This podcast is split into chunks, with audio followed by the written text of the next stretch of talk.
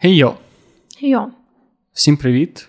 Ви якось не знаю, магічним чином, можливо, це доля, але ви натрапили на подкаст «Та й таке, подкаст про філософію, усвідомленість, людські стосунки і сіські піськи. Так. І з вами сьогодні я, Вероніка, технікал-райтерка, документейшн менеджерка і людина з багатьма інтересами. І я Джек, кон... конкетолог, контент-маркетолог. Ти коней вивчаєш? Та я вивчаю коней. Я оце, знаєш, ці, ці штуки роблю з конями. Менше з тим. Е, конкетолог. Що за такі штуки? Я чомусь чомусь в мене перша перша асоціація з вивченням коней це масаж простати. Знаєш, коли беруть такі довгі рукавиці, і так типу, прям. І щоб це щоб кінь запліднював кобилу. Ага. Якщо вони часто не хочуть, то так їх мотивують. Так, я був, так було в якомусь фільмі, я навіть не знаю, якому.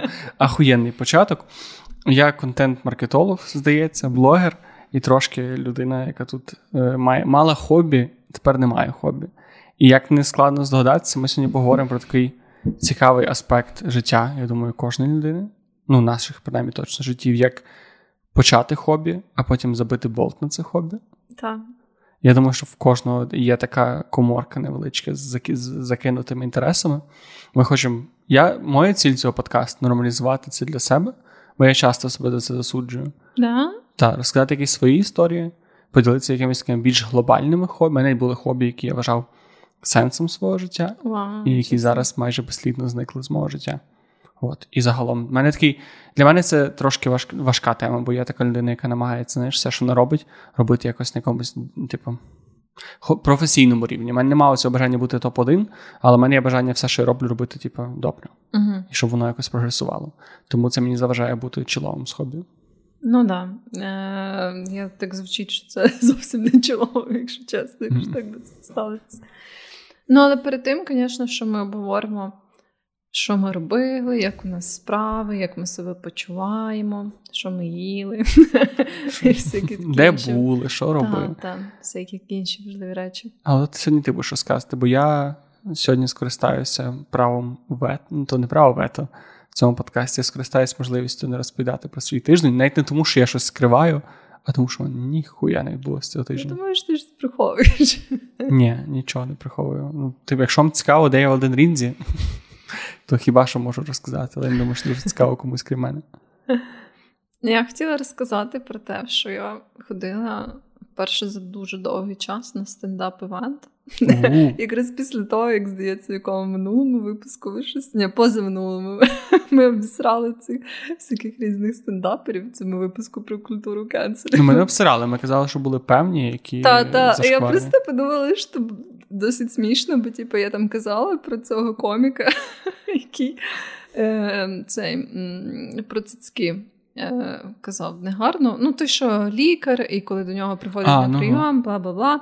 Вот, е, послухайте, та послухайте той епізод, якщо ви не поняли про що я, бо я вже не буду. Це попередній попередній епізод. Так, так, про культуру скасування. В общем, я така приходжу на цей івент, а він там ведучий, знаєш, головний. От, е, то я подумала, що це було таке забавне співпадіння, але я хочу сказати, що м, загалом. Мій попередня, попередня оцінка е, була, що десь буде співвідношення 60 або 70% на 40 або 30 відповідно, ем, десь 60-70 крінжа і 30-40 е, О, смішного. Це що ти недооцінюєш стендап український. Я думаю, його навіть переоцінюю. А скільки добре, чекай, скільки Але там був такий формат, що е, це був Money Майк. Це коли прям багато коміків. Вони поділені на такі сегменти, тобто їх там за вечір виступило там 12 чи 16. А, тобто це не є якийсь там, наприклад, сольний івент, коли я йду, я знаю, що там ця людина смішна. Да? Мгм. Вот, тому я оцінила так, що буде стільки крінжа і буде стільки смішного. Я, в принципі, була права. Десь стільки А, було дійсно? крінжа, да, і стільки було смішного.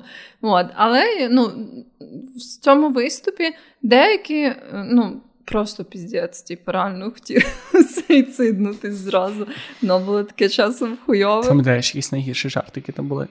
Ну, воно, знаєш, е, не було прям таких відверто уїбанських жартів. В основному проблема була дуже часто в подачі, знаєш. І, наприклад, там була дівчина, яка ну, було видно, що вона дуже старається, але вона прям всі жарти просто читала з телефону.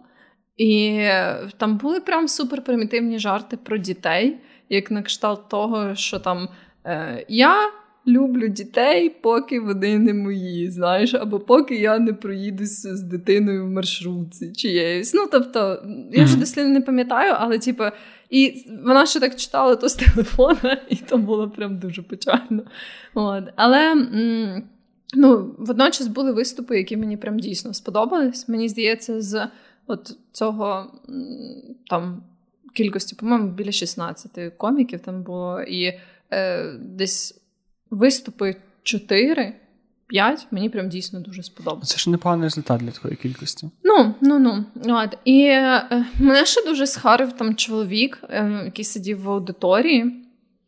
Е, бо там ну, такий формат закладу, що ти сидиш за столиками. Так? Е, і він сидів за сусіднім столиком, і цей конч такий каже своїм друзям перед початком цієї події: каже: Я впевнений, що ем, жінки будуть не смішні, які будуть сьогодні виступати. І я вже зразу, типу, так хуйово налаштувалася стосовно нього. І знаєш, що після того, як цей івент закінчився, е, вони там щось далі обговорюють між собою, як їм зайшло. І він такий каже: Ну, та, в принципі, як я і очікував, ну, було пару смішних виступів, але не жінок. Так думаю, сука, блядь. Як мені зараз би не треба було встигнути в Макдональдс до закриття, то я б вже піздила з цим, знаєш. Ну що це таке піздець? Мене так це схарило. І він ще й був зі своєю дівчиною, знаєш. І я така думаю, бать, жінко, як ти взагалі можеш таке слухати? Як ти можеш бути з таким чоловіком, який пиздить таку хуйню? У нас, до речі, дуже прийнятна думка, що жінки не смішні. Я не знаю, чому що ніби жінка-комік це типу щось таке е, незвичне і дуже девіантне, скажімо так. І в нас це ще дуже часто я чув думки, які підкріплюються тим, що для чоловіків почуття гумору це спосіб е, ніби розмноження, що це потрібно було ще з древніх віків, древніх древніх давен, коли ми були кроманьйонцями, неандертальцями, щоб завільнити. Заполонити серце жінки, тобі треба було бути смішним, а жінкам цього ніколи не було потрібно. Тому ніби гумор для вас не властивий, як для як для статі. Отакі, отакі я чув. Але я бачив стільки прекрасних стендапів жінок. Ну, Я більше в Америці, в Україні просто стендапів, мало стендаперів, тому є менше жінок. І завжди цей відсоток жінок в стендапі менший, ніж чоловіків. Та, до речі, до речі, один з виступів, який мені дуже сподобались, тому ввечері був власне виступ комікеси, жінки. От, е, І ну, Це не було це такі якісь упередження мої позитивні, бо я ж кажу, були виступи жінок на тому вечорі, як і чоловіків, які мені піздець сильно не сподобались. От. Але знову ж таки, ну та мені здається, це просто справа практики, і то ніяк не залежить від статі. Але може зіграти хіба те, що жінкам те, через цю стигму в суспільстві жінкам важче почати. Тому, коли жінка вже пробує стендап, вона зразу більш така набагато більш самокритична, зразу з цією такою думкою закарбованою. Так, ти що... більше нервів, певно, ну загалом знаєш, коли ти очікуєш, що так. всі на те на тебе сприймуть. Ну бо ти ніби тоді репрезентуєш не тільки себе, а ще й жінок в так, українському стендапі. Так, ну, але я, але в нас є, в нас є оця, як вона е, люта, е, сувора. Якась там є така жінка, яка оце кричала Йобана Русня. А, так. Ну мені, до речі, її гумор не дуже. Ну, я не можу сказати, що вона мені імпонує саме як як гумореск, гумореска. Комікеса, перепрошую. Але ну, але вона ну, доволі відомий такий комік в Україні. Доволі, ну, Типу, я б якби от потрапив на її виступ, то я б не дуже думаю, що пожалів про це.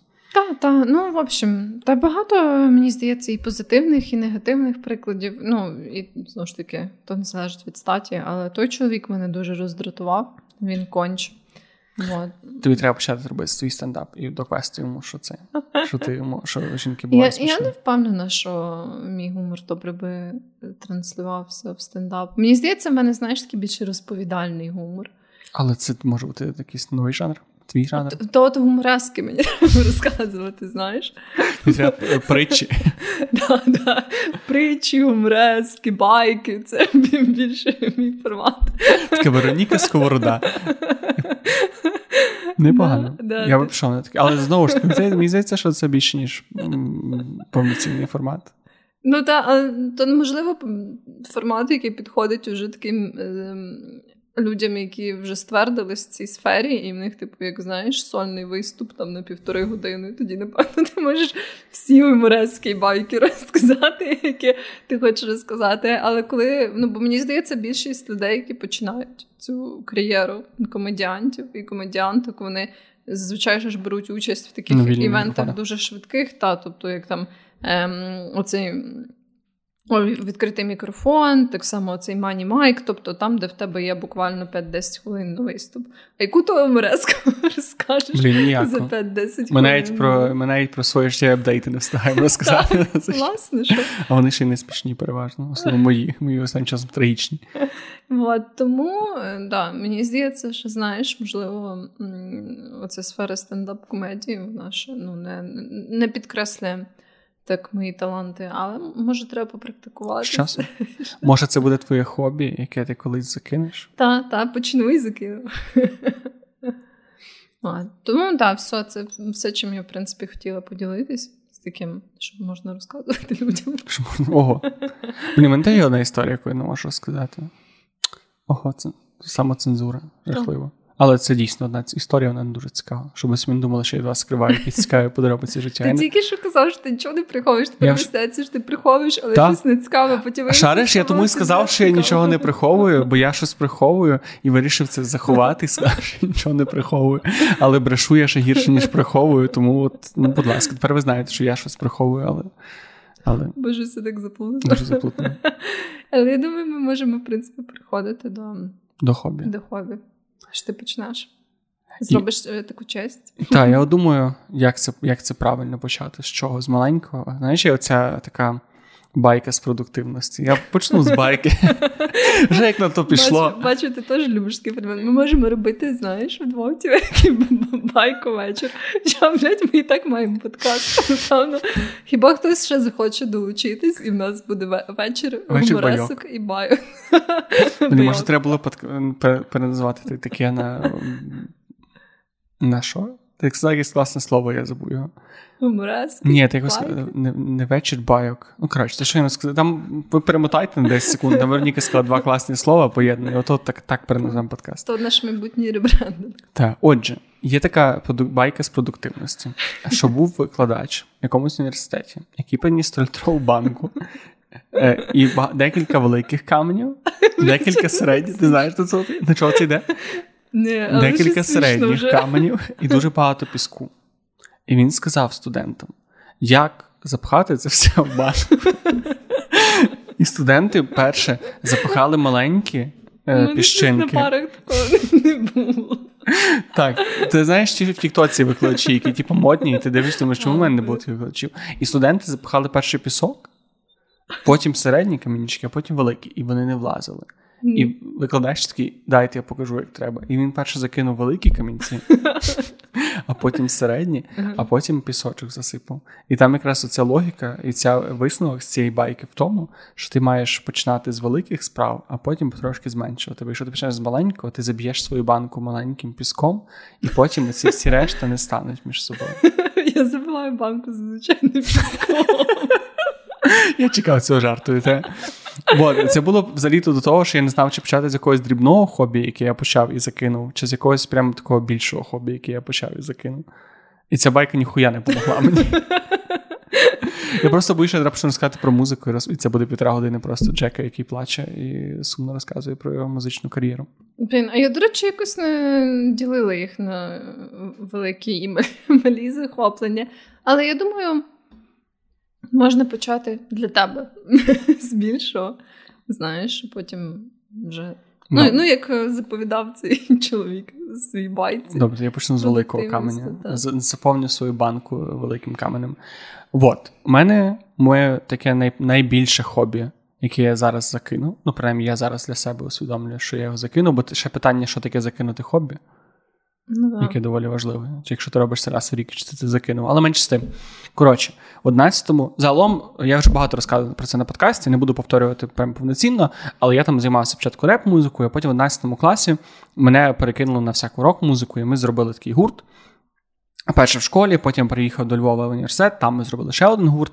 І от така в мене прям була така дуже лоу-файна музична кар'єра. Я б сказав, у нас, типу, була один, одна записана на колінці пісня. Ми ніколи не були, у нас не, там не було ні фанатів, ні концертів. Нас були якісь там концерти в таких місцевих клубах. Але я прям пам'ятаю, що е, коли в 11 класі я про це говорив з моєю мамою, я тоді ходив на вокал, і мій вчитель сказав мені з вокалу тоді, що слухай, а давай ми тебе підготуємо до консерваторії. І я такий був: о Боже, я можу займатися вокалом, співати в гурті, це буде моє майбутнє. І я пам'ятаю, що я такий натхненний пішов до своєї мами і сказав: Мама, музика тепер це моє життя. Мені купили акустичну гітару, я оце грав, грав, грав. І воно якось так десь до ну, ми довго грали ж в універі, десь до третього курсу.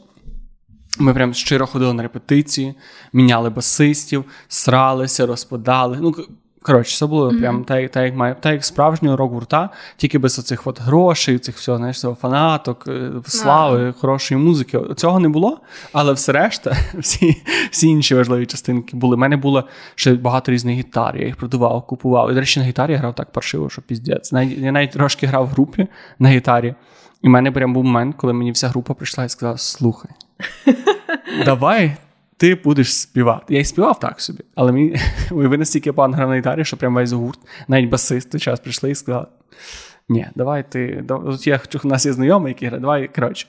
От. І, Але насправді все йшло, типу, як звичайного гурту. Але ми розпалися, ну, потім зійшлися знову. Потім ну, знову розпали, потім знову дійшлися. У нас було дуже багато людей з дуже високим его, особливо я і мій на той час гітарист. У нас були ну, ми просто були знаєш, ці два лідера в зграї вовків, які між собою не могли ніяк вжитися. От. І насправді зараз я, я розумію, що це хобі я закинув дуже сильно через постійні конфлікти. Угу. І от мене якраз.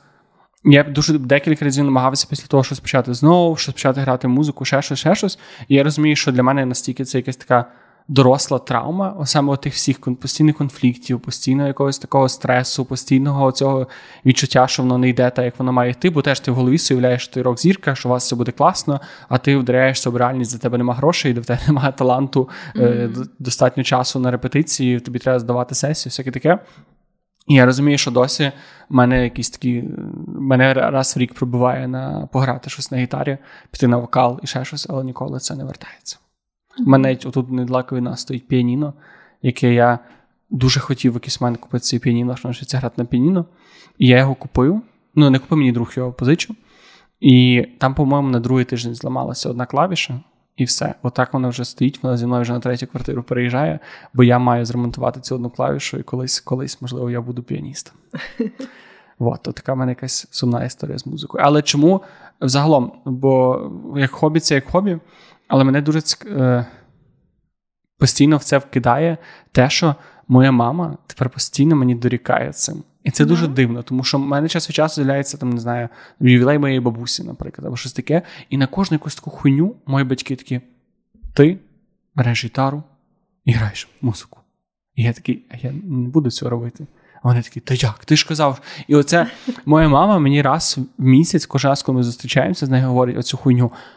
Ти ж казав, що музика це твоє життя. І де тепер? А чого ти не граєш? А чого ти тоді не поступив в консерваторію? Тому що це була тупорила ідея. Ну, мені... Типа ти так вирішив? Е, там було багато факторів. По-перше, це мені, щоб не поступити в той момент, бо це вже була середина семестру. Мені треба було прям піздець вчитися. Мені не було, мені треба було закінчити екстерну музичну школу. Угу.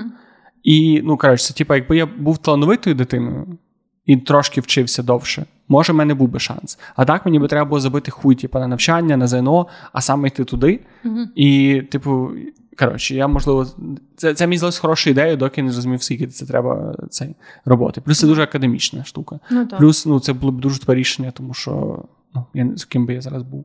Я і так по спеціальності не працюю, але хоча б якась така. В оркестрі грав би. Співав би. Або співав би. Оперним співаком міг би бути в Львівському оперному театрі. Я щось сумніваюся, що це вийшло. Це ти зараз як думаєш? Ну, може, дійсно, може би, може в паралельному всесвіті, де я все-таки вирішив це робити. Це та. Але от, мене якраз ось зараз мене цей найбільше добиває цей аспект того, що в тебе є цей такий шлейф часу життєвого, коли ти так багато говорив, що це важлива частина твого життя, коли ти себе з цим дуже сильно асоціював, що зараз ну, ніби тебе потрошки мене потрошки доганяє, угу. і таке, типу, Ну а що? Ти збрехав собі? Ти що, ти не щирий з собою? А як так? А ти закинув? І зараз воно все прям транслювалося на мою маму, яка така: ти ж казала, що музика це твоє життя. То що тепер? І це дуже дивно, до речі, е, закінчити цю тираду, тому що коли я починав, моя мама прям була максимально проти цього. Вона прям, типа, прям. От вона е, най, найбільше. Найбільш помітний епізод, що вона пішла до мовчання для вокалу, перед тим як мене взяв, і попросила, що він мене не брав. Вона прямо сказала йому, скажіть йому, що в нього нема голосу, нема слуху, типу, що він пропащий, і хай зб'ється з того. Але мій вчитель вокалу не не здав. Він почув мій талановитий голос і сказав: Ні, ця дитина має співати. От, от, І врятував мене. Я не можу за так просто його відпустити. Я можу просто він сказав: Я почув тебе, і мені я поняв, що не можу. Не знаю. І за цьому просто більше як людина сподобався, бо я ніколи не був таким дуже співаком. Вот. Але оце історія моя з, з хобі. Але може, знаєш, колись ти матимеш натхнення, ти повернешся до того. Мені дуже хочеться. Я колись, sorry, що я згадую цю людину на подкасті. А, ні, не буду згадувати це конкретно, але мені дуже сподобалося, я бачив інтерв'ю з одним українським артистом, який зараз трошки не трошки а доволі сильно зашкварився, але він розповідав, що е, йому вже десь під 35. І він якийсь момент просто на одному з інтерв'ю сказав, що наступний рік і вирішив забити хуй на все, на там, не знаю, на роботу, на якісь концерти, на ще щось, а просто хочу навчитися грати на бас-гітарі. І мене щось дуже надихнуло, і я дуже думаю, що коли я буду не знаю, багатий, в мене буде велика фінансова подушка, може я зму собі рік відпочинку, чисто щоб зробити свій альбом. Можливо. У мене все ще в бакет-листі є оця штука написати альбом mm свій і випустити. Я думаю, що, ну, знаєш, деколи ти просто закидаєш ці штуки в певний період життя, тому що вони якось стають для тебе менш актуальні, але ніхто не забороняє потім до цього повернутися. А це загалом дійсно справедливо. Тільки от. Я думаю просто про інших людей. І от я я не знаю, який урок я можу для себе винести з цього в плані спів, спів хобіювання з іншими людьми. Тому що коли це твоє хобі, і ти сам собі якось керуєш. Сьогодні я це роблю, сьогодні не роблю. Ніхто від тебе не залежить. знаєш, singer-songwriter. Але вони ніби все одно залишаються оцей такий, знаєш, оці, оці всі. Спогади про те, все, що було, і вся ця хуйня, яка відбувалася, і типу, купа неприємних речей, і всяке таке. Mm. І воно ніби постійно мене доганяє, знаєш, і воно от це якось заважає рухатися вперед. Це, напевно, тема, яку я з психотерапевтом проговорю на подкасті. Ніколи про це не думав. Ми ніколи до цього не доходили, бо це таке, знаєш. Не перший список пріоритетів. Ну, може, коли ти відчуєш, ти вже хочеш зніматися цим своїм альбомом, і ці всі спогади знову виринуть назовні, тоді ти можеш звернутися до психотерапевта. Або не звертатись до психотерапевта а це... і виразити це все в піснях. А, та. Будуть такі пісні, типу суки, всі суки, все через вас. А до речі, я такі пісні досі писав. Я недавно згадував е, всі тре, типу, вірші, пісні, які я писав, слова до пісень. І там всіх була якась така тема, такого, що всі курва люди хуйові. У мене прям була наша улюблена пісня, така коронна. Вона називалася Смачного. І там сюжет пісні був в тому, що ну, я, як герой пісні, біжу е, від якихось демонів, ну там не демонів, умовні злі сутності, які фізично мене з'їдають. І приспів там був е, смачного, давися моїми мріями. І от ніби в мене вся музика була про те, що. Що що? Ні, на жаль, ні. Вони десь є, вони десь на Ютубі десь є дуже глибоко завалені. Але там там є одна наша пісня. Вона така говнарська, до речі. І це теж, коли ми її записували, мені декілька людей так щиро казали, що воно говнарське. І я тоді такий, та як воно говнарське? Ні, воно не говнарське. А зараз я слухаю, розумію, боже, яке воно говнарське. Так що це це до того, що все, що ти робиш через 5 років, ти будеш здаватися дуже стрімним, якщо ти продовжиш це робити. Ну так, або знаєш, деколи просто треба перспектива років, щоб усвідомити свої помилки і розвинутися. Ну, але ти все ще будеш чути як митець. Ну, але якщо ти якщо ти твої старі роботи не здаються хорошими, значить ти, напевно, ніколи не, не виріс них. Це поганий знак. Не здаються хорошими? Здаються хорошими. Ну так, але мені здається, можливо, коли ти вже відточив свою майстерність, тоді ти можеш вважати. Мені здається, все ще. Тобто, коли ти дивишся на свою роботу рік назад і кажеш, М, класно то означає, що ти ніби не виріс з цього з цього ти стану. Ти думаєш? Можливо, ти просто задоволений Або ти просто самодрочер якийсь кончений, або не кончений. Може, ти просто любиш себе і поважаєш. Ні, так це не обов'язково, ти маєш сказати, що Боже, який я був нездара. Ну так, да, але типу, ти так само можеш вважати, Боже, який я був класний. який, типу, Тобі подобається перший подкаст, знаєш? Так. Прям ти можеш їх прям слухати, і тобі не буде якогось відчуття, що Боже. Так.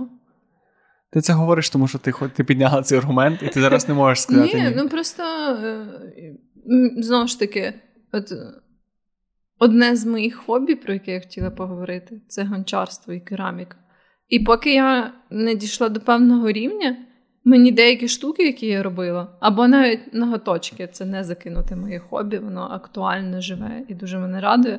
Перші ноготочки, які я робила, ну знаєш, поки я не відточила свою майстерність. Mm-hmm. Я таки думала, що вони такі трохи уйобіщі, типу, ну, об'єктивно оцінюючи. Але потім, як я вже набула певного скіла, я дивлюсь на деякі свої ноточки, які я робила в минулому, і думаю, брата, охуєнні ноточки я зробила, мені дуже подобається. Знаєш?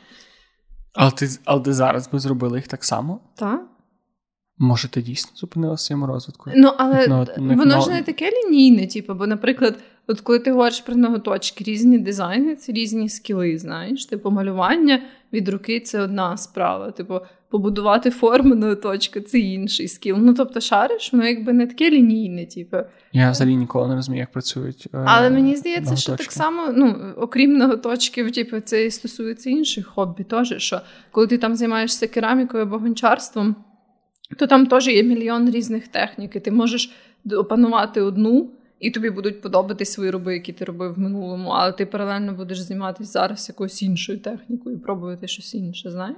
Ну, я не маю на увазі, що ти маєш прям всі ненавидіти всі свої старі роботи. Але мені здається, що якась така певна знецінення, е, здорова, об'єктивна критика своїх старих робіт це такий невід'ємна частина зростання тебе. Так, так, але я маю на увазі, вони не обов'язково здаватися тобі поганими. Ти можеш їх критично оцінювати, а ти можеш водночас і казати, та, типу, це охуєнна штука. Ну, не може бути просто не знаю. Але я просто я би казав, що вони погані для себе, тому що в мене є такий майндсет, що такий.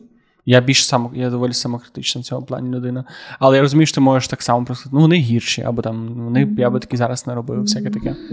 Це ого, хтось не виключає. Ого, Ой. ого. Але ти не закинула ноготочки. Що в тебе такого ж ти закидала?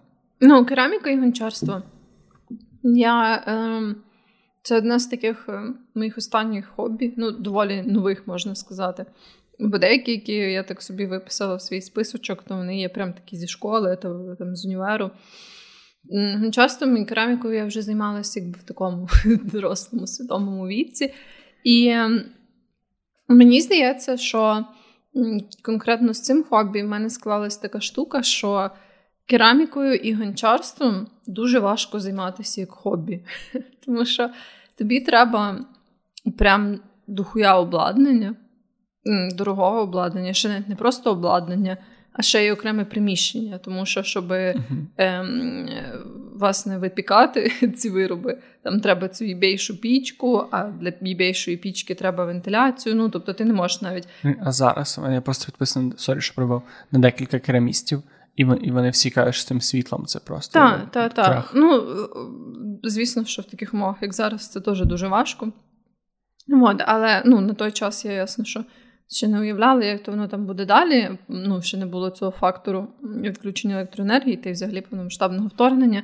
І от, власне, ти можеш якби бути готовий ем, навіть купити це обладнання, але, типу, це прям піздець. Це треба відкривати реально свою якби майстерню якусь окрему. uh І ну, в місті це прям треба орендувати якесь приміщення, да, щоб туди поставити всяке таке. Вот. І власне, я от просто зрозуміла, що я керамікою не хотіла займатися професійно. Але мені треба було цей простір, знаєш, щоб я не ходила в якусь школу, бо ти можеш ходити на якісь курси кераміки і uh там все робити під наглядом ну, керамістів, які там працюють. І я дійшла до такого, бо я довго ходила на кераміку, десь рік, може навіть більше. І я вже дійшла того, коли я якби я просто хотіла сама експериментувати. Знаєш, там ресерчити якісь штуки в інтернеті, пробувати, замовляти різні матеріали, пробувати, ем, експериментувати з якимись цими техніками, там розмальовування, ще щось. І я не могла цього повноцінно робити в тих школах, в які я ходила, mm-hmm. тому що це все так більше в форматі навчання, майстер-класів і так далі. І я тоді дійшла до такого розуміння, що це вже або треба дуже сильно інвестуватись в це хобі і, власне, робити одним зі своїх повноцінних якихось професійних занять, або, ну. отримувати якби задоволення від такого в навчальному форматі, коли якби це не зовсім відчувається як творчість, а просто знаєш, ну ти під керівництвом когось щось робиш. І мені якось ну, ні та, ні та перспектива не подобалась, тому що, як я вже казала, я не хочу займатися керамікою професійно. Е, ну і на той момент не хотіла. І якби, ем, грубо кажучи, знаєш, звісно, я могла би підзаїбатись і інвестувати дуже багато грошей в обладнання, в приміщення. Але враховуючи, що я не хотіла би, знаєш, займатися цим професійно, ну це якось має мало сенсу. Це дуже великі інвестиції для того, щоб робити дуже маленький вихлоп. Так. Тому що ж тобі ну дуже важко потім цього здихатися, якщо тобі на це. Так, так. І якби та я могла би там, ну, наприклад, дарувати знайомим, да, ще щось. Але це теж. Ну... Могла б навіть колись Але ти би йшла до того, що ти почала продавати, та. і потім воно би. Вот, ну тобто, все одно ти розумієш, що якщо типу, вже цим займатися, то. Ну, не, тебе не обов'язково має бути прямо ж такий великий, е, ну, що ти прямо ж так багато всього робиш, але все одно ну, ти маєш десь вже збувати ці штуки, які ти робиш, знаєш. Воно дуже це, воно одне, ти тянеш за одне, воно тягне за собою ще так, одне і ще одне. Так, так. І це з керамікою, до речі, дуже часто історія, бо в мене дівчина так само. Вона вона не не ходила рік, вона декілька разів ходила на кераміку на пару на пару цих майстер-класів, декілька місяців, і вона теж стикнулася з тим, що ну, вона не не хоче ходити на щоб її хтось тримав за руки, щоб яка mm-hmm. жінка постійно до неї приходила. Ну, бо це тільки це один аспект. Другий те, що ти ж не керуєш, ти глину купляєш, які ти штуки купляєш. Та, та. Але в тебе є варіант тільки це, або ну, або дійсно робити свою майстерню. Так. Блін, і це, це, до речі, з багатьма штуками працює. Але я думаю, ще з чим це може працювати. Ну, кераміка це така одна одна з найдорожчих хобі, які я знаю. Так, тому що, власне, там матеріали не те, щоб були дуже дорогі, але все це обладнання, яке тобі треба для того, щоб цим займатися. Бо знову ж таки, можна навіть робити без гончарного кола, що вже е, забирає певні проблеми і там певне фінансове навантаження, але ти не, не зможеш робити кераміку без пічки. А пічка це ну, саме ти можеш возити і кудись випалювати, але це, це такий до речі, hassle. майже неможливо, тому що дуже часто ем, інші майстри е, або студії, в яких є пічки, вони відмовляються е, випалювати інші вироби, тому що вони якби. Не можуть бути впевнені, яку там глазур ти використовуєш, які матеріали, чи які там точно температури мають бути для того і так далі. Тобто вони ніби як не хочуть брати на себе цю відповідальність і ризикувати там можливістю, що щось потече і зіпсує інші вироби під час випалу і так далі. Це був такий класний е, стартап. Зробити таку е, комунальну комунну майстерню кераміки, де ти можеш просто прийти, купити собі глини, запхати її в свій шкафчик взяти якісь матеріали, в тебе ти можеш орендувати як коворкінг керамістів. І у вас там одна велика пічка. Може бути, може бути. Будь ласка, беріть. Якщо хтось чує цей подкаст і хоче зробити собі класний стендап. Я стендап. думаю, ти би стендап. У мене щось слова англомовні в моїй голові, просто так, як як це гелікоптер. Ти би ходила на таку штуку? Да, думаю, Я думаю, що моя дівчина теж. Тобто ви вже маєте двох клієнтів. Дивіться, на халяву. Просто беріть ідею, беріть клієнтів, дзвоніть, пишіть, ми вам ще зробимо рекламу. Ну. Не знаю, що я так форшу людей це робити, але мені здається, це просто прикольно. Це прикольна ідея. Так. От, тому е, я зрозуміла, що мені треба вибирати таке хобі. Ну, якщо вони мені дійсно подобаються, щось таке, чим я можу, знаєш, от, мати оцю владу над м, процесом. І що не потребує аж таких жорстких жорсткого обладнання, як ноготочки, наприклад. Ноготочки це таке дивне хобі. Але, блін, це не це не дивне хобі. Це класне хобі. Напевно. А ти можеш робити чоловічі ноготочки? Ну, напевно. Ти робила комусь на оточки? Не, я робила тільки собі на точки. Але я Ти думаю... не хочеш зробити подкаст, де буде трошки на точки. І ми з тобою паралельно про це говоримо. Це якийсь е, стрім треба, знаєш. Я думаю, що краще працює. Можна як стрім. Ну я просто завжди зробити на точки, і може це буде ну, ідеальна можливість. Ти захочеш зробити на точки. Вже, давай, діставай. Діставай, обрізай мені всі кутикули. Всі мої ноточкові причиндали. А це їх прям багато? Ну, в мене така велика коробка з цих всіх. У тебе є така лампа? Звісно, я без лампи. У мене навіть є ця дрелька спеціальна. Чекай. Там, знаєш, для того, щоб Шо, знімати ноготочки, треба дрелька спеціальна. Чекай, нахуя знімати ноготочки? З чого? Відривати ти? Ні, ну власне в тому і суть, що типу, ти ж робиш ці ноготочки і ем, оці всі сучасні матеріали, з яких ти робиш ноготочки, це вони ж типу полімеризуються від. Е, ультрафіолетового світла в цій лампі. Тобто вони це типу як тверде покриття на твоїх нігтях, і ти не можеш його просто стерти як звичайний лак. Тому ти якби спилюєш цей верхній шар спеціальною пилкою. О, яке я темне. Але інше темне львівське різдвяне. Ну, але це, в принципі, не дивно. Я ніколи не, не був дотичний до цього. І якось Ну, ну. всі мої дівчата, з якими зустрічався, не були дуже активними користувачами манікюрних послуг, ноготочкових послуг. Я ще думаю за хобі, яке дуже дороге. І в це, напевно, буде фотографія. І фотографія для мене померла як, як хобі, якось дуже так органічно. Бо я коли почав це робити, у мене був брат, ну і є брат, який займається відео, Мгм. і він мені дав просто ми колись їхали. Ми їхали в Одесу знімати лірик відео для пісні мого гурта. Вау. І ми хотіли зняти на дрон е, Чорне море. Ми там були на, на, на пляжі, і він знімав і дав мені по камеру, просто щоб я побавився. І я ну, щоб я щось походив пофоткав просто для себе, мені було цікаво. Тоді на телефон переважно фоткав. І я ж взяв тоді камеру в руки, і вона мені так сподобалась. І ми прям потім з моїм другом викупили цю камеру, вона досі в мене є, і ми навіть були, навіть працював як фотограф. І це, до речі, оце е, до цієї теми, що якщо ти хочеш зіпсувати собі хобі, почни за нього отримувати гроші. І особливо почни за нього отримувати невеликі гроші. От коли тобі кажуть, що 2-3 години твого часу на зйомці, а потім ще 2-3 години коштують 400-450 гривень, ось тоді ти починаєш ненавидіти те, чим ти займаєшся. Ну, але знаєш, дивлячись, який період української економіки, бо колись не були великі гроші. чи- Ні, ну ти ну може, коли мені якби мені було 2 рочки, то я би був дуже щасливий, коли долар був по 8. Але я маю на увазі, це було роки 3-4 тому. Я тоді працював з агенцією, і я ж тоді, і я ще фотографія для мене дуже погане хобі, бо я дальтонік. І це дуже мені не дуже мені було важко. Не смійся з мене. Дуже смішна комбінація.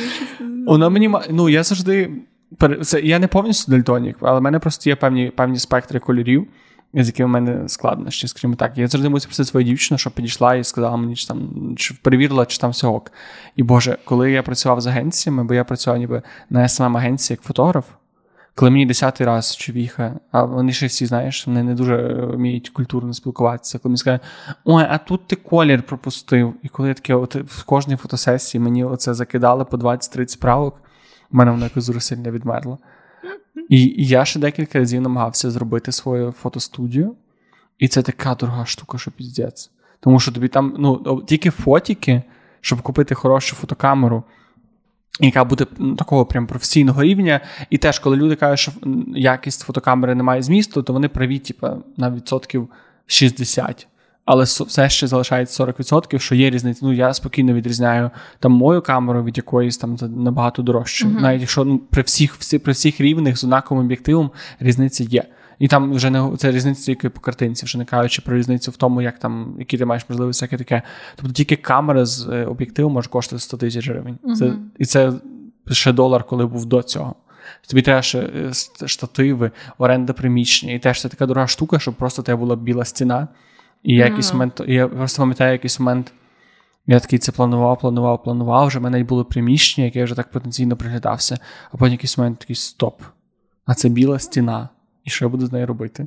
І я просто усвідомив, що це, ну, типу, що в студії для, для фотостудія це супер напряжна штука, Мгм. тому що тобі треба або якусь інтер'єрну студію велику, або тобі треба спеціалізуватися на якійсь такій е, плоскій штуці.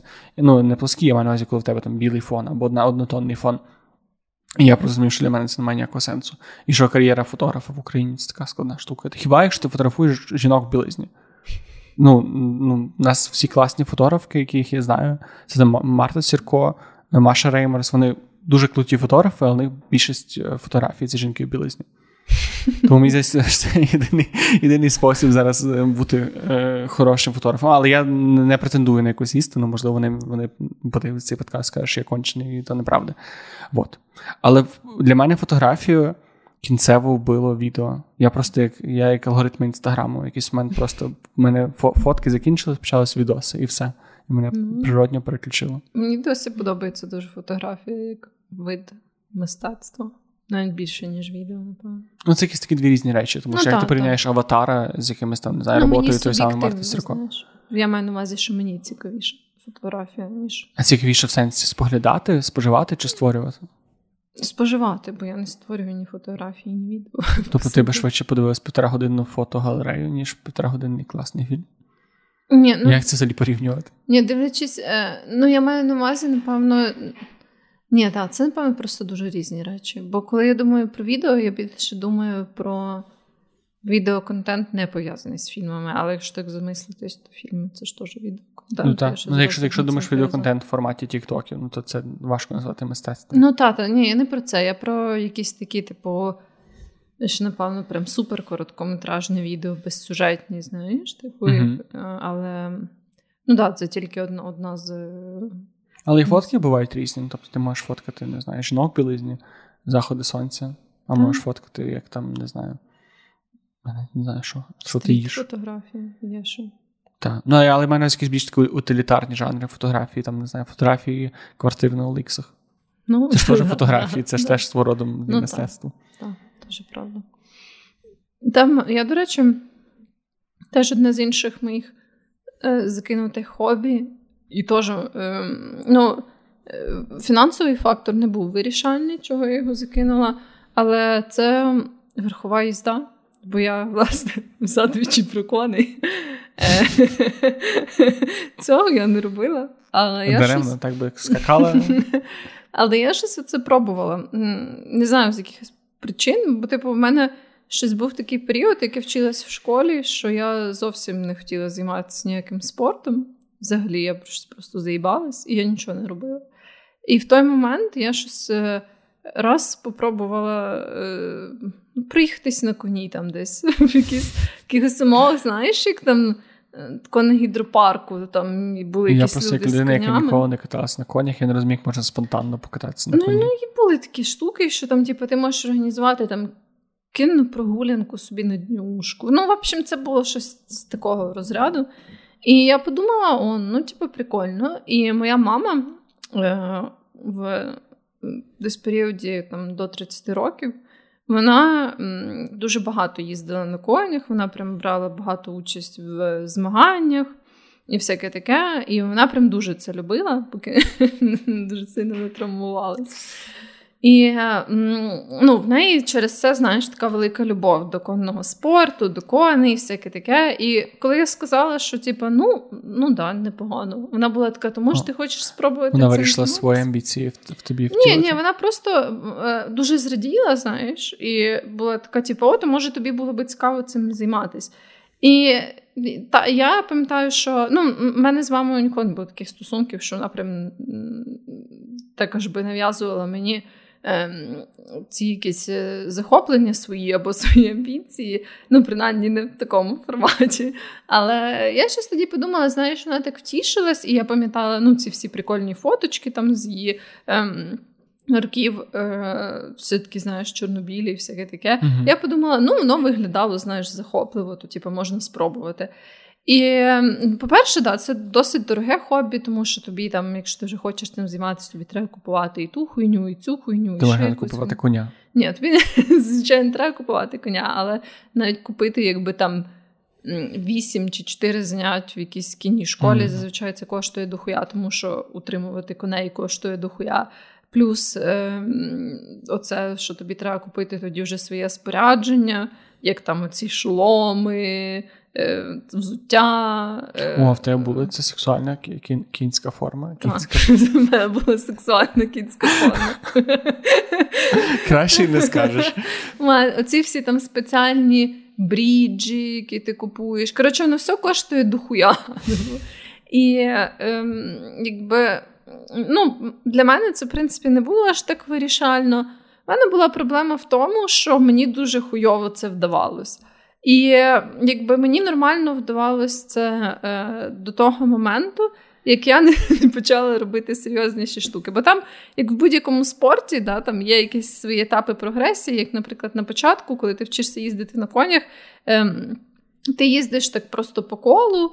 І це кінше, і боже, я ж навіть забула всі ці терміни. Але коротше, він так прив'язаний, і стоїть людина в центрі, і цей кінь просто ходить прив'язаний mm-hmm. по колу.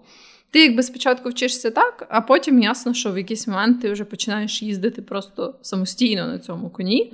І от е, на етапі, як я почала їздити самостійно, плюс я е, щось там пробувала е, вчитись стрибати на цих конях, е, пробувала їздити галопом, бо галоп це така сама, типу, як важка е, ну, важка штука, типу, в сенсі, що ти можеш їхати, і коли ти їдеш на коні, він може просто йти, ти можеш їхати риссю. І ти можеш на ньому галопувати. Коли він галопує, це типу як найшвидше, як він може бігти. І це якби для мене, наприклад, була найгірша, найскладніша штука, тому що ну, вони принаймні це так відчувається, я не знаю як збоку, але коли ти сидиш на коні в той момент, коли він піздець, як швидко біжить, то це знаєш, ну. Не було приємне для мене відчуття. Хоча в якісь певні моменти, коли все йде добре, звісно, ти відчуваєш себе, знаєш, в якомусь вестерні, цей ковбой, mm-hmm. типу, який тако хуяри, типу, і все Марі. файно.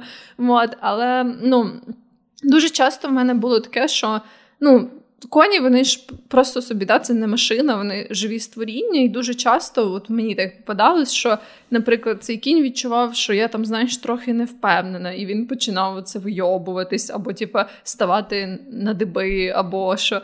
І, Або там він міг не вйобуватись, але він там злякається і він побіжить просто піздець різко в якусь сторону. А я, як людина, яку такі штуки дуже лякали, я не була до них підготовлена. Я ну просто не знала, що робити. Я могла впасти, наприклад, з нього. Тому а ти що... прям падала з коня? Так, багато разів. От. І ем, власне мені це дуже погано вдавалося. Якось. Е, Чи а ти кажеш погано? Погано відносно того, як мало би новачку вдаватися, чи ти просто з чим ти порівнюєш? Так, і навіть погано, бо я прям бачила. Ну я не знаю, можливо, це якась справа в тому, як ти ще вмієш взаємодіяти з тваринами, бо багато хто. Хто був ніби як там моїми викладачами, просто людьми в цьому спорті, часто була така думка, що ніби як ти маєш бути дуже-дуже впевнений в собі постійно, як ти їздиш на коні, ти типу, маєш бути просто непохитний ментально, знаєш. Тобто ти маєш просто завжди, типу, ем, керувати ситуацією. І, типу, ти, і Якщо твій кінь вийобується, ти можеш просто взяти типу, і заспокоїти його, типу, не втратити самому спокій і от заспокоїти його. знаєш. Це як в відьмаку, просто знаком його. Да, да, Але суть в тому, що ну, от у мене не було цього такого відчуття, знаєш, і я просто порівнювала навіть з людьми, які приходили разом зі мною займатися, і їм прям, ну, я очевидно бачила, що їм це вдається набагато краще. Ну, не всім без від перебору, але так, ну, я завжди відчувала, знаєш, що мені це я вдавалося гірше з інших людей. І не то, що мене це сильно напрягало. Ну, бо я вже цим займалась тоді, коли в мене не було таких амбіцій, знаєш, що я маю бути супер найкраща, що в мене все має виходити ідеально. Мене просто напрягало, що через те, що в мене погано виходило, це було дуже травматично для мене, буквально, не в ментальному сенсі, mm-hmm. фізичному. Бо я багато разів падала. Ну, на щастя, не було якихось прям таких жорстких травм, що мені, наприклад, треба було не знаю, в лікарні лежати чи щось таке. Але все ще, ну і це, і, в принципі, по статистиці. Верхова їзда це один з найбільш травматичних видів спорту ever. Типу. І е, якби за рахунок того, що ти оце падаєш, там десь кінь може наступити на тебе, ще щось. Ну, Мені, е, я знаєш, після того, як я перші пару разів впала, я якось так і не змогла подолати в собі оце нервове хвилювання, і потім кожен раз, як щось йшло не так, мені здавалося, що я зараз впаду. О, і це так з лижами. Ти коли починаєш боятися падати, то стає найгірше. Так, так, може бути. І один раз я взагалі так впала на кригу лицем вперед. І в мене дуже розпух ніс, в мене було все таке чорне під очима і навколо. От. Ем, і, Але це навіть був, була не фінальна крапля, бо ще після того я їздила. Але потім е, стався оцей такий е, для мене визначений випадок, після чого я взагалі перестала е, займатися конним спортом і поняла, що я вже не хочу цього робити. Бачите, що на тому коні катаються інші дівчини. Ні, ні. Там було таке, що на тій ем, в тій якби, школі, в якій я займалась, там був такий кінь, на якому я їздила, який, в принципі, був дуже спокійний, але так, блядь, про всіх коней говорять, потім яким щось зайде, то вони вже не дуже спокійні. Але, в общем, суть в тому, що він був дуже спокійний. Окрім того, коли він стояв в своїй цій стайні. Бо в стайні в нього якісь були там негативні спогади з минулого життя, бо він, ну, походу, його там дуже жорстко якось аб'юзили до того, як його врятували. І, в общем, стайня в нього асоціювалася з піздіцом, і він був супер нервовий, там, коли ти до нього підходив. А суть в тому, що ти, от коли збираєш коня, щоб на ньому виїхати, і вдіваєш на нього ці всі приколи, ти це робиш в стайні. якби. І в нього була така штука, що. Ну, типу, він починав дуже сильно ем, нервуватись і злитись, коли ти щось до нього підходив, і він був це в себе в хаті. ці. От. І суть була в тому, що я оце пробувала його зібрати. і е, Я щось намагалася, знаєш, там підходила туди сюди я вже бачила, що він дуже злий. І я щось кажу цьому своєму інструктору, що, типу, е, а можете мені допомогти? Бо я, типу, ну, не виходить в мене. І в нього щось був поганий день в того інструктора теж. Що стів був поганий і день. Він, він такий каже: типу, е, ну мені похуй. Він прям так, звісно, не сказав, але щось типу того, що та мені похуй, давай коротше, розберись з цим сама. Я зараз зайнятий, я не можу. Тобі щось там зробити, і я щось далі пробую. Ого, це якось дуже не по-інструкторськи. Та, ну взагалі щось ця сфера, принаймні в Україні, і там, де я займалась, вона приваблювала багато специфічних людей. Я не можу сказати, що вона була така, знаєш, дуже м'яка до е, людей, які чомусь хочуть навчитись. Ну, принаймні мені так пощастило. В основному там, знаєш, все така е, такий доволі грубий, жорсткий, дисциплінарний підхід до навчання. В общем, суть була в тому, що я щось далі пробувала зробити. В результаті цей кінь просто війшов в якийсь біст мод, його все просто піздець заїбало. І він так схопив мене за груди. Чекай, типу, чим схопив? Е, зубами. Е, і я була, Це була зима, на щастя, тому я була дуже плотно вдягнена. Він так схопив мене за куртку, підняв мене і так трошки йобнув об стіну. Бля. І е, я, звісно, охуєла. Типу, я знаєш, як тільки він мене трошки відпустив, я зразу вибігла так. І прийшов ще інший чувак. Ем, який такий каже, о, що сталося? Кажу, та блядь, піздець, він допойобнутий цей кінь. Він такий каже, зараз зараз я тобі поможу. А це був, типу, не працівник, а просто інший чувак, який теж е, займався, але прям дуже довго. В нього там був свій кінь, ще щось. Він прям, типу, ну, мав великий досвід. І він, коротше, такий каже: О, то ладно, зараз я тобі поможу. Він мер. Він щастя не мер, але суть в тому, що він такий заходить до цього коня. І е, цей кінь просто знову ж таки в своєму біст моді він теж хапає його, але вже за живіт. І він прям прокусив йому це, знаєш, таку жилетку, типу, зимову, ага. і м, прокусив йому живіт, типу, Ой, бля. не супер сильно, прям через жилетку. Типу. І ну, не аж так, що в нього там була якась смертельна рана, але ну, там прям йшла оця кров'яка і всяке таке, і він поїхав додому або додому? в лікарню. Ну, напевно, в лікарню, щоб, типу, в сенсі він лівнув типу, з цього приміщення з конями і просто собі. Жесть. А конів теж конів конів теж присипляють, якщо вони вже пробували крові людської? Ні. От, В общем, і після того я поняла, що забагато для мене, що за сильно для мене, що я не настільки люблю це все діло, щоб. ну... Що тобі прокусили потенційно живіт. Так, так. Але це цікаво, чи хто хто несе відповідальність цій ситуації за коня? Я теж не знаю. Знову ж таки, там деколи такі специфічні вайби, що мені здається, там часово і реально як на дикому заході, знаєш, кожен сам за себе. От. В общем, таке, тому да, мені це важко йшло, мені потім це приносило мало задоволення, мені це багато приносило фізичного болю. І, в общем, я от після того випадку поняла, що це щось не для мене. Це взагалі етичний спорт? Як, Як коням? Я не знаю насправді. Бо я ж ніколи не знаю, до цього Ну, якби я була на місці цих коней, я б теж хуйово себе почувала. Я б теж писав мужиків заживіть. Просто типу, всіх. Але я не знаю. Ну, там же ж багато що в цьому ну, є такого. Ну, я не хочу сказати аб'юзивного, але, наприклад, то, що ти там користуєшся цим хлистом. Та, щоб Ти прям користуєшся? Ну так. Ну, знову ж таки, принаймні в тих школах, де я займалася, це був стандарт. Типу. Або що. Ем, Ну, от, наприклад, ті самі, коли вдівають, як то називається? Штори? Шори? Шори, так. Да. Е, е, якби оці штуки на п'ятки з такими. Ні, шори це що на очі, що ми не бачимо. Ні, ні, то, то здає, ну, то, як на мене, не, ніяк фізично не звучить аб'юзивно, але я забула, як теж як це називається. Ні, ні, ні, ти як. Наїзник, ти вдіваєш ці такі металеві штучки на п'ятки а, зірочкою, з такими яка з такими шипами. Так, це обов'язково зірочка, зірочка це в шерифів, звичайно, здається. Але, але часто це ну, така штука, яка стерчить, типу, як якийсь шип чи щось таке металевий. І там ідея в тому, що якби ти, коли сидиш на коні, ти ним, типу, ти сигналізуєш йому, що треба їхати оцим рухом п'яток своїх. І якби коли ти е, просто підборами це робиш, ну ясно, що це не так, типу, чутливо для коня, як коли ти вдіваєш ці штуки металеві. Тобто ти його тоді хуяриш не своїми там п'яточками, а блядь, шипами металевими, знаєш. І так само, як то, що там перед тим як виїхати, ти ж маєш так дуже сильно затягнути це сідло або ну, такі якісь речі. В общем, я не знаю. Ну, Мені би таке не сподобалось. Мені Якби я був конем і на мене ну, може трошки. Залежно, хто би на мені сидів, але не кожен день. Не кожен ну, день. в общем, я якби ну я щось не, не мала нагоди поцікавитись в коня. Ну не в коня, а в принципі, наскільки вважається етичним, це все така стандартна практика.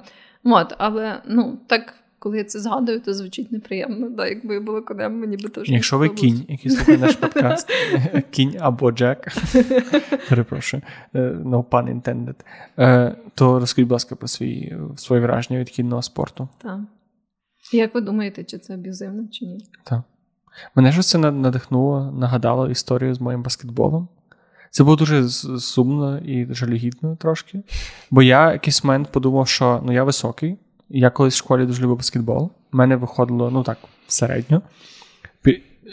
Я думав, що поріг входу в світ баскетболу у Львові доволі низький. Ти можеш, ну, типу, Виявилося, що ти не можеш знайти секції, де до тебе, як до початківця, бо я по факту не був є, буде ставитися адекватно. Взагалі, знайти секцію баскетболу у Львові не для там 12 я не зміг на той час. І я перший раз якимось чудом в інтернеті знайшов якийсь аккаунт, де були якісь чуваки, які готувалися. І я просто напросився з ними пограти. І я теж я пішов такий, ну хочу пограти баскетбол. А там всі чуваки були, по-перше, на півтора голови вище за мене. Що для мене, ну, я не є, мене метр 90 зросту, для мене це незвична ситуація. І вони просто виявили, що це якась львівська збірна місцева. І вони просто їбашили баскетбол, і я просто бігаю як дебіл навколо них. І я боявся, що мене вб'ють, що мене просто якісь мужики кінь. Тому що коли ти граєш, е, коли ти я коли я намагався щось робити, то мене просто піздали. Ну не, не прямо ногами, але баскетбол це доволі контактний спорт. Коли я не получав, мене щось не вийшло, мене вербально аб'юзили, казали, що я конче. І це просто тривало півтора години. Після того мені сказали, типу, дякую, будь ласка, більше не приходь. Тобі прям таке сказали? Ну мені. Ну, вони, ну, але це було очевидно для всіх. Тобто я там ну, явно був не мій рівень, це було зрозуміло. І мені дали номер ще якогось чувака, але який вже прям для початківців-початківців. Я пішов до того чувака, і там була якась така ситуація, коли ми не вчилися грати. Тобто, це ти приходиш і вони зразу грають. І там теж є вже команда, яка ходить там роками, і вони грають нормально, а я бігаю як дебіл. І там ніби оця вся концепція, що ти маєш прийти. І зразу грати без нагадування якихось там пробіжок, без якихось тренувань, без якогось пояснення, без якихось, ну знаєш, це всіх mm-hmm. drills, як кажуть англійською мовою. І і все. Я я просто розумію, що для мене зараз, як для дорослої людини, вхід в баскетбол закритий. Хіба десь ходити з пацанами, самому собі влаштовувати? І мене по ютуб відосам. Або по ютуб, ну тобто мені зараз реально треба хіба грайндити, ласти uh-huh. по ютубі, десь самому грати, а не ну я просто вхід в якийсь адекватний баскетбол для того, щоб просто отримати задоволення, для мене по суті зараз закритий. Принаймні, я от з того часу, який шукав можливості, і якщо ти не організовуєш такими додіками, як ти, то все. Yeah. І це насправді для дуже багатьох спортів в дорослому віці mm рахується. Так, це дуже є сумно. Таке, є таке. Мені здається, прям небагато є е, видів спорту, які так були б доступні для тебе. Я сувляю, як і баскетбол це ж така більш нішова штука.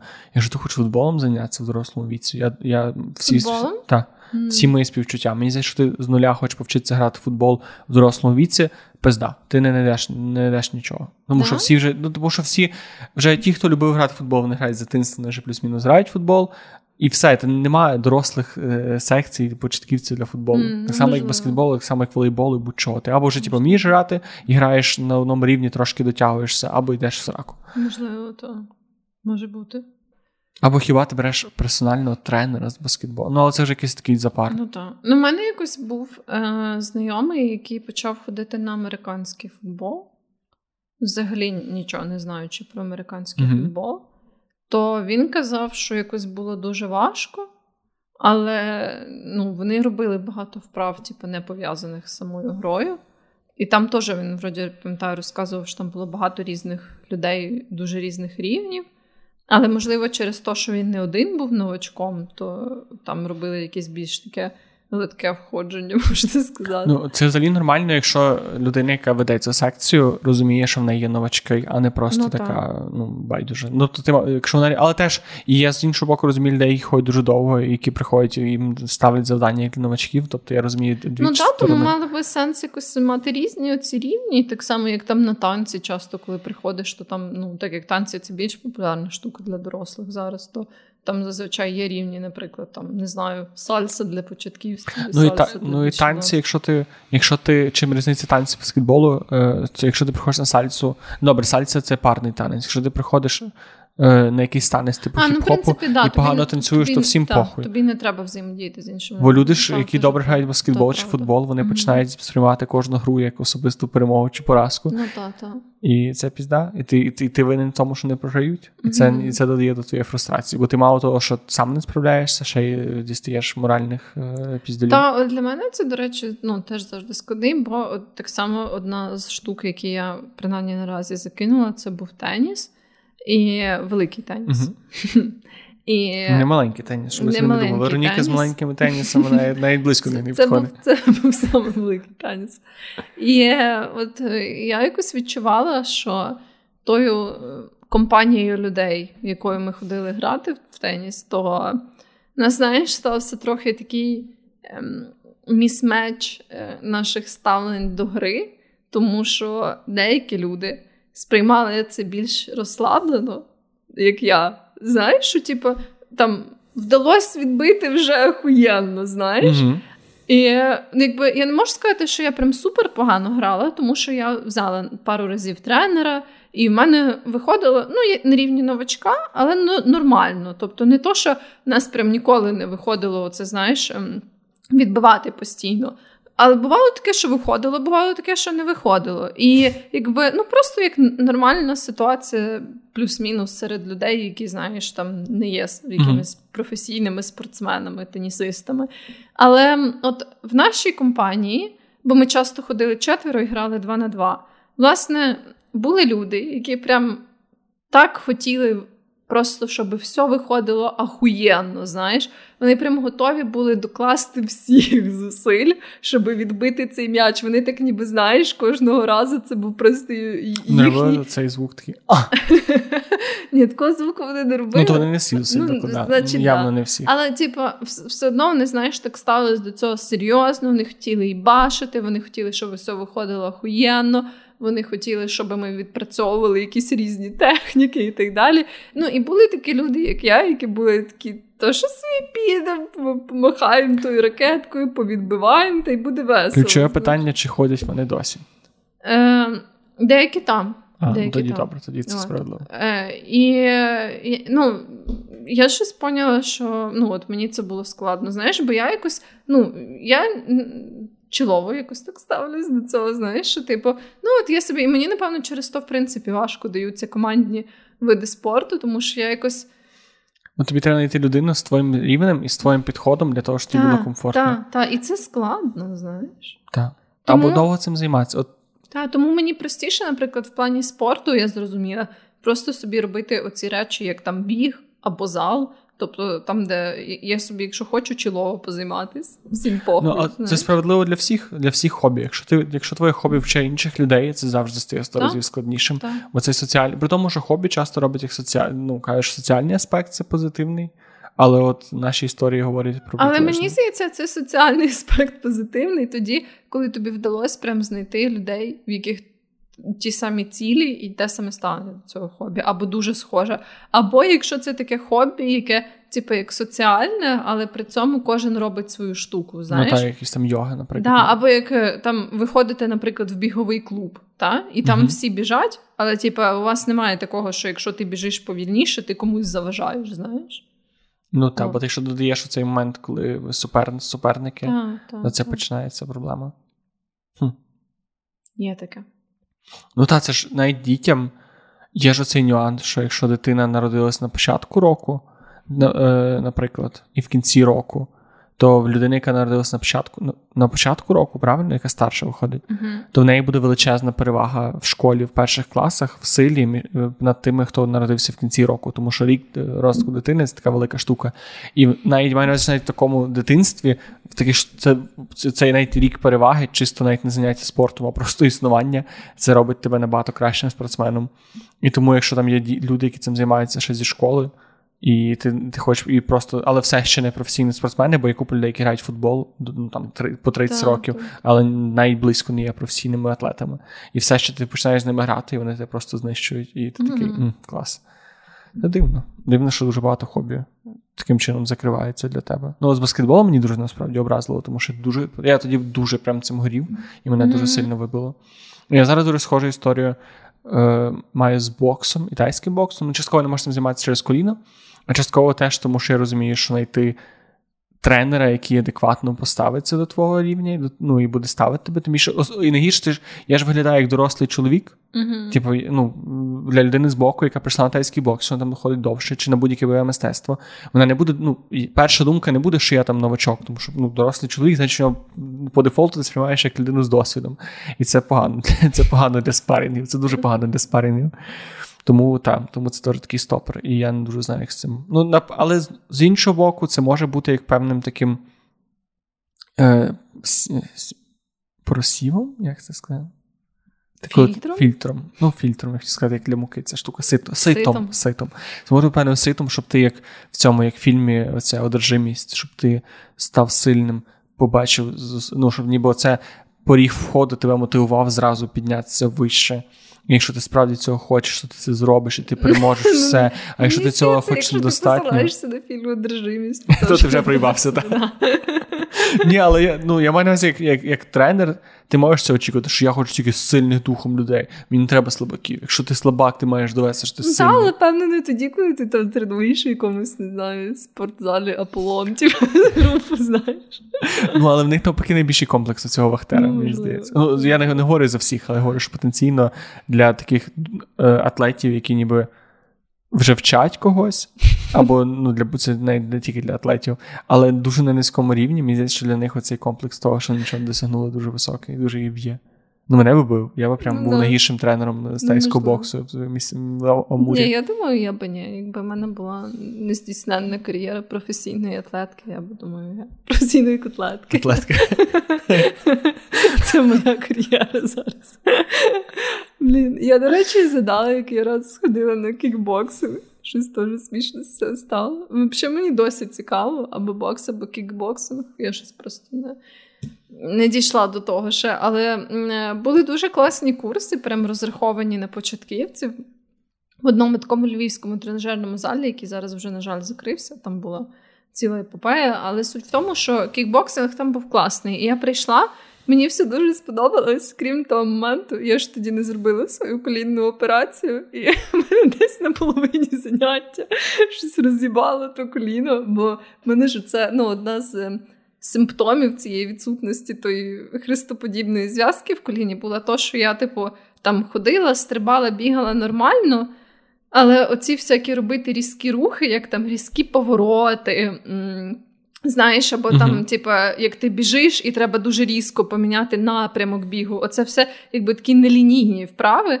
То от під час того е, це було, ну, як я вже потім вияснила, пізда моєму коліну, тому що воно просто виверталося, знаєш, типу, ну, бо не було цієї якби стабілізаційної Мгм. зв'язки, воно просто таке, типу, ой, блядь, і знаєш, таке А то ти відпіздила одну людину себе. Так, і суть була в тому, що ми знаєш, ну ясно, що ніхто не піздився, там просто було інтро, перший курс, да, ну, типу, перше заняття, там, де ми робили, от як ти кажеш, ці дрілс, тобто якісь вправи, просто які пов'язані з кікбоксингом, але не, не сам кікбоксинг. І, блядь, на половині заняття мене вивернулось то коліно, я щось там знаю, що сиділа півгодини, думала, може, пройде. Потім я таку yeah. шкутиляючи, пішла в собі в роздягалку, знаєш, на маршрутці поїхала додому, поплакала, типу, знаєш таке. Ти не уявляла себе як роки, яка така, яка така, чи два раунди, Вероніка, ти зможеш зберися. Тобі не пшикали водою, це не протирали сльози. Ну, мені здається, що би чуть-чуть, напевно, би пшикали. Але я так знаєш, трохи старалась тримати цей фасад, щоб це ну, не не показати оце зовнішньому світу, наскільки ця ситуація мене ем, насправді вразила, але да, щось. І от якось після того. Але я і не бачила якихось класних курсів з кікбоксингу, бо теж в основному це ну, на Ти жаль, приход... це з баскетболом. Ти приходиш зразу просто піситься. Просто на місці. Коліно зразу знаєш. Там хтось дістає травмат, стріляє в вас. Такий воу! Кікбоксинг. Кікбоксинг. Слухай, я згадав, що я ходив на бокс в дитинстві. В 11 класі я щось я щось геть про це забув, це хобі, яке я закинув. І я закинув його, мені здається, тому що декілька разів мене нокаутували, і це було неприємно. Але вперше, тому що в нас був дуже класний тренер. Він був чемпіон з легкої ваги боксу України якогось року ще mm-hmm. Радянського Союзу. Він був дуже класний мужик, він дуже класно тренував. А в нього була одна проблема: він деколи не міг приходити на заняття. І в нього був його протеже, такий дядько, десь 2 2 метра 5-10 сантиметрів, десь ширина 2 мене, і він не мав емпатії до людей від слова зовсім. І я, А я був в 11-му, чи навіть я здається, був у 9-му класі, тобто я ще був, ну, прям, мені було років 14-13. І коли був цей тренер, було прекрасно. Він нас класно тренував, він нас став адекватно в спарінги. Коли його не було, і він ставив свого протеже, він дуже любив. Я, брат, Мені здається, що ну, всіх, але я чомусь прямо пам'ятаю, що я часто потрапляв до нього. І я просто пам'ятаю, ось цього, коли я дивлюся знизу вверх, отакий тримаю ці боксерські рукавиці, і він мене навіть не бив. Він просто такий, типу, бий мене. А я розумію, що я боюся його вдарити. І я просто це я досі пам'ятаю це лице зверху наді мною. Мені треба було ж голову задрати. І він казав, бий мене по лиці. А я розумію, що я, я боюся його вдарити по лиці. І це просто було настільки стресово, що я після декількох таких просто морально виснажливих, і ти його, і коли ти пробуєш вдарити по лиці, він тебе бив так, знаєш, може 15% своєї сили, і ти просто помирав всередині. Ти стояв на місці, але всередині ти вже був мертвий. Просто тебе вже якісь ментальні санітари мене вже забирали додому. От, я пам'ятаю, що це для мене буде. Це звучить дуже стресово. Хоча він здається, все правильно робив, просто вже був сикуном трошки. До речі, забавно, що більшість знаєш цих штук якось пов'язана зі спортивними активностями. Ну, таких саме піздецових якихось історій. То будь-який професійний спорт це піздець, як травматичний. Але навіть не професійний щось коли ти просто щось пробуєш. Ну, бо у нас мені здається, нас просто ставлення, у нас немає такого поняття в дуже багатьох спортах, як чоловий, просто свій задоволення mm. спорт, бо спорт сам по собі по дефолту це змагання. І yeah, я, напевно, навіть розумію, чому немає сенсу робити е, такі якісь секції, де ти приходиш. Я думаю, є. Ну, не знаю, мені здається, просто це ніби оцей, не зовсім цей майндсет, який є загалом в спорті, тому воно дуже ну, сильно Ну, професійному, так, але типу, я думаю, що не варто відкидати таку велику частину людей, яка би хотіла цим займатися. Тим більше, коли це може бути класний спосіб бути фізично активним і робити те, що тобі подобається. Ну, може. Ну, я погоджуюсь з цим, просто я розумію, чому цього немає. Тому що у нас немає достатньо тренерів. Ну, може. Що?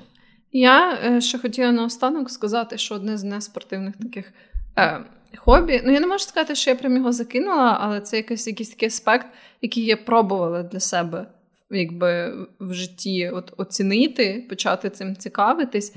І я якось так і не змогла. І це парфумерія. І я маю на увазі прям оцю таку більш не знаю, як це сказати, фенсі парфумерію, в тому сенсі, коли ти прям знаєш, от оці люди, які розбираються в верхніх нотах, середніх нотах, нижніх нотах, і прям ем, купують дорогі парфуми там за 100-200 доларів, а то і дорожче. 100-200 гривень. Оці такі дорогі. гривень це нормально. І я щось поняла, і в мене просто в родині мій дядько Мав ніс. Е, Він що? Мав ніс. Він прям парфумер. Він дуже довго займається парфумерією. В нього є своя лінія парфумів. Відповідно, так склали, що часто, наприклад, він дарував е, якісь такі fancy парфуми мені або моїй мамі. Тобто, в нас е, там, коли я ще жила вдома, у нас часто були якісь такі прям приколдесні парфуми. Е, Потім, якби він часто дарував е, їх мені вже навіть коли я просто там переїхала, жила у Львові. І я ну завжди це ціную. Але я от розумію, що я сама, якби просто хотіла купити собі парфуми, я прям і я не відчуваю, знаєш, цю різницю. Це як з вином для мене. Типу, я десь приблизно розумію, що є типу, дуже дороге вино, є дуже різне вино з різних регіонів. Так само, як я розумію, що є дуже різні парфуми і дуже різні ноти. І я вроді як відчуваю, що вони пахнуть по-різному. Але прям от тобі сказати, що знаєш, я нюхаю парфум за 500 гривень і нюхаю парфум за 5 тисяч гривень, і я відчуваю цю якусь радикальну різницю, що я розумію, що от я би ніколи не, не набризкалась цим парфумом uh-huh. за 500, а набризкалась за 5 тисяч. Ну я прям не можу. Ну, типа, от нема в мені цього. знаєш. Я ненавиджу парфуми. Загалом. Взагалі мені... на всіх людях. Я ніколи, я майже їх ніколи не чую, я ніколи ними не користуюся, тому що для мене я просто мене від них страшенно болить голова. Мені вони всі пахнуть стрьомно. Я не я коли був малий, е, мені здається, що ця травму мені в, е, задіяв акс-ефект їбаний. І мій дорогий брат, який любив в нашій спільній кімнаті, просто прийняти ванну з акс-ефекту. І мене боліла голова після нього місяць просто тижня. Мені було так хуйово, я хотів ригати, я хотів вмерти. Я досі, якщо просто, якщо ви хочете здохнути, наприклад, це з екс-ефектом, просто дуже мій рекомендаціон на цей епізод. І все. І я після того розумію, що для мене, типу, людина має пахнути не знаю, милом, дезодорантом, нічим. Якщо в мене кінки настрій, то потом. І все. І твій... Мені просто запах поту людей більше подобається, ніж запах парфумів. Да? Так. Я, мені дивлячись, як які. Я просто поняла, що. Я люблю парфуми, які пахнуть як щось смачне. Знаєш, типу, як ваніль, як якась булка, як е, якісь Ти просто любиш запах булки. Напевно, да. Ну тобто, якби мені подобаються запахи їжі, їстівні, і я відповідно його люблю і на людях теж, на собі теж. І якби е, всі ці якісь такі витончені там запахи, не знаю, ладану, амбру. Ладан це, наприклад, частий інгредієнт в парфумах. Не в церкві, ми тільки в церкві пахло ладаном. Ні, не тільки в церкві. Ще якісь такі штуки. Ну, якби для мене, я не знаю. Я от, ну... Е, ця, е, перепрошую, китова реганина. Це ж теж, це як вона називається? Амброзія? Ні. Ну, я поняла, що... Амбра. Ну, коротше, це ж китова китова реганина по-моєму. Можливо, так. Ну, китова регатня це ж один з найдорожчих. Так, да, в общем, ну, типу, блін, я не знаю. Це щось не Хочу пахнути як китова. Ні, я я розумію, деякі цим цікавляться, я абсолютно не засуджую, це суто моя думка. Це просто, знаєш, так. Я ще і коли ношу якісь оці, знаєш, такі важкі парфуми на собі, а ще навіть не те, що важкі, а такі, навколо шиї. а такі, які, типу, дуже довго залишаються на шкірі. Мене починається дуже зайобувати, тому що, знаєш, цей запах він ніби як постійно зі мною. О, моя, Мене це втомлює. Моя мама, яка продавала декілька років контрафактні, е, ну, типу, підробили парфумів, завжди мені казала одну штуку, що якщо ти чуєш парфум на собі довше, ніж 15-20 хвилин, цей парфум тобі не підходить. І я не знаю, можливо, це просто типу рандомна порада, ні звідки, можливо, вона і тобі підійде. Не знаю. Ну, можливо, але я не так часто користуюсь парфумом. Ти зараз корист... зараз пахнеш чимось? Я Ні, я сьогодні не бризкалась парфумом. Я прям не часто. В основному я просто розумію, що я ментально не готова до цього. знаєш. Це просто найгірше, що а я, до речі, не знаю багато людей, які пшикаються. В офіс ніхто не ходить з парфумом, правда? Ну, я думаю, ходить. Може, ти просто не нюхаєш так багато. Може, в мене слабкий запах, може, може, я не нюхаю людей. Треба понюхати людей. Треба понюхати більше людей. Можеш прийти в офіс і всіх нюхати, я думаю, ні з ким не буду. Я думаю, що я ж достатньо довго працюю, щоб нікого це не здивувало. Так, шановні, будь ласка, в лінію, буду вас нюхати. Так. Ти не мився сьогодні? Це добре? Це не дуже добре, йди вмийся. Ти Але пахнеш. електрики немає, речі води немає, то в принципі можна поняти. Тоже факт. Може, парфуми. Добре, все. Я, я, надто... Ні, я точно знаю, що парфуми не варто використовувати, якщо ти не помився. Ну, в сенсі, намагаючись замаскувати цей Ні, це запах. Це, це навіть звучить як погана ідея. Да, да. Тому да. Я готова переходити до рекомендацій. Ні. Ні? Ні. А ти ще хочеш? Я не хочу, я хочу зробити бліц опитування. О, нічого собі. Е, Це не це формат, який. Я навіть не знаю, де, де звідки вкрадений. Він такий популярний в багатьох подкастах. Я просто подумав, що е, я спонтанно його придумував, поки е, цей, поки вийшов випуск. Відповідай на питання. Можеш коротко. Яке хобі, яке ти пробувала один раз і дуже хочеш спробувати ще раз? Ще раз про танці, я думаю. Ого. У мене це скалолазання. Ого, скалозня, це прикольна штука. Яке хобі ти пробувала один раз, і тепер просто ніколи в житті би не хотіла це повторювати? Один раз це ти маєш на увазі як просто. Ну, спробувала, і тепер вже ніколи. Ну або колись спробувала, і зараз ти просто тошнить від цієї думки, щоб це робити ще раз. Крутити самокрутки. О, це в мене- блін, я погоджуюсь. Але А чого? з табаком. Ну я розумію. Да. Бо е, не знаю, то, по-перше, я вже кинула курити давно, це раз. По-друге, блядь, просто не знаю.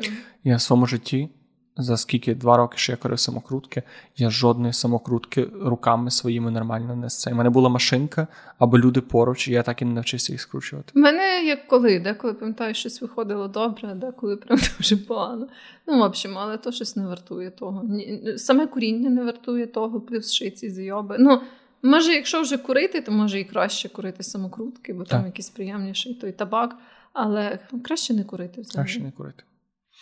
Яке хобі ти прям постійно повертаєшся, закидаєш, повертаєшся, закидаєш? М, Блін, цікаво. Мені здається, в мене такого нема.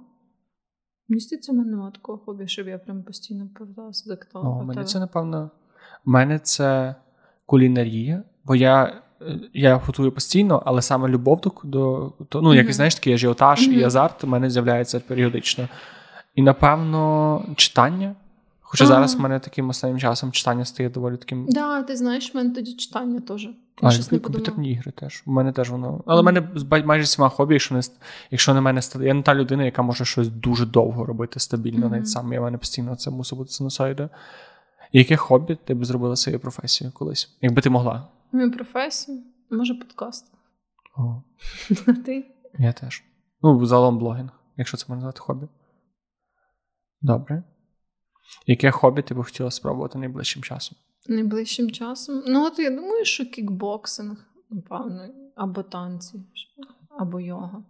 Щось таке. Я хочу спробувати D&D дуже сильно. О, так, це дуже цікаво. Добре, все, в мене закінчилось питання. Яке хобі ти би ніколи не спробував? Е, Зараз ти думаєш, що ти ніколи не Якісь стейки, рібай або щось таке. Да, ну, будь-що з м'ясом пов'язане. стейки рибай робити. Я би як була, оці, знаєш, в американських. В американській попкультурі є цей стереотипний образ, типу Grill Dead, знаєш, цей батя, який типу, А, цікавиться всякими прикольно. штуками для грилю, типу, там, вугілля, закритий вогонь, відкритий вогонь, ще щось. Я би була таким Grill Да. Я би собі поставила тако на балконі там себе в хаті і бачила б на ньому.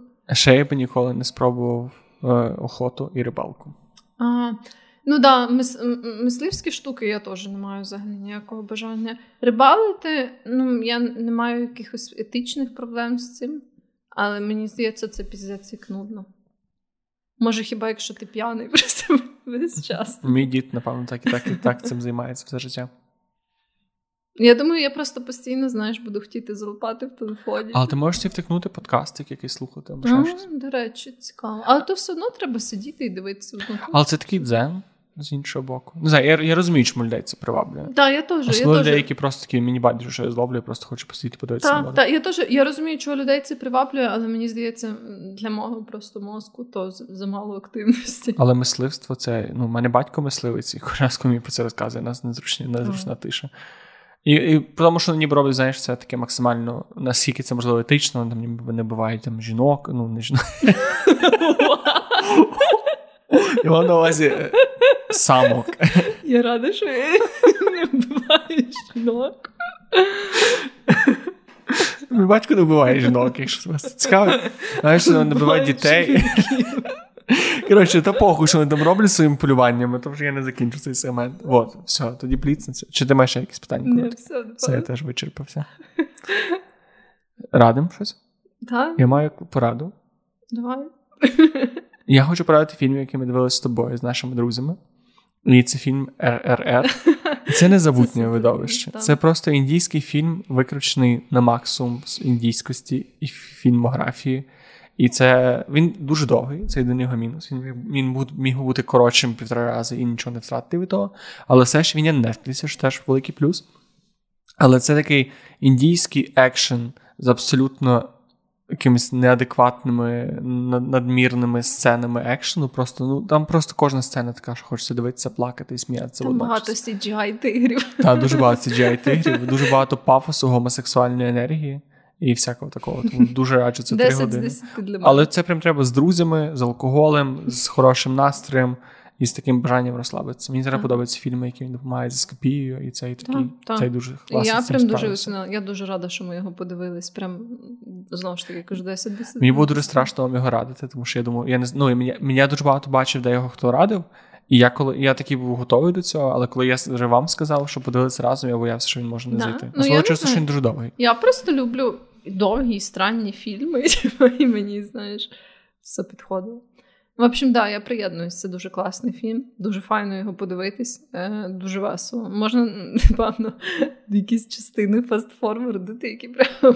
Ви можете просто виключити, коли вам буде нудно, і все там на другій годині або на Ну так, да, але фінал я б радила все-таки фінал подивитися. Там фінал дуже, епічний. дуже епічний.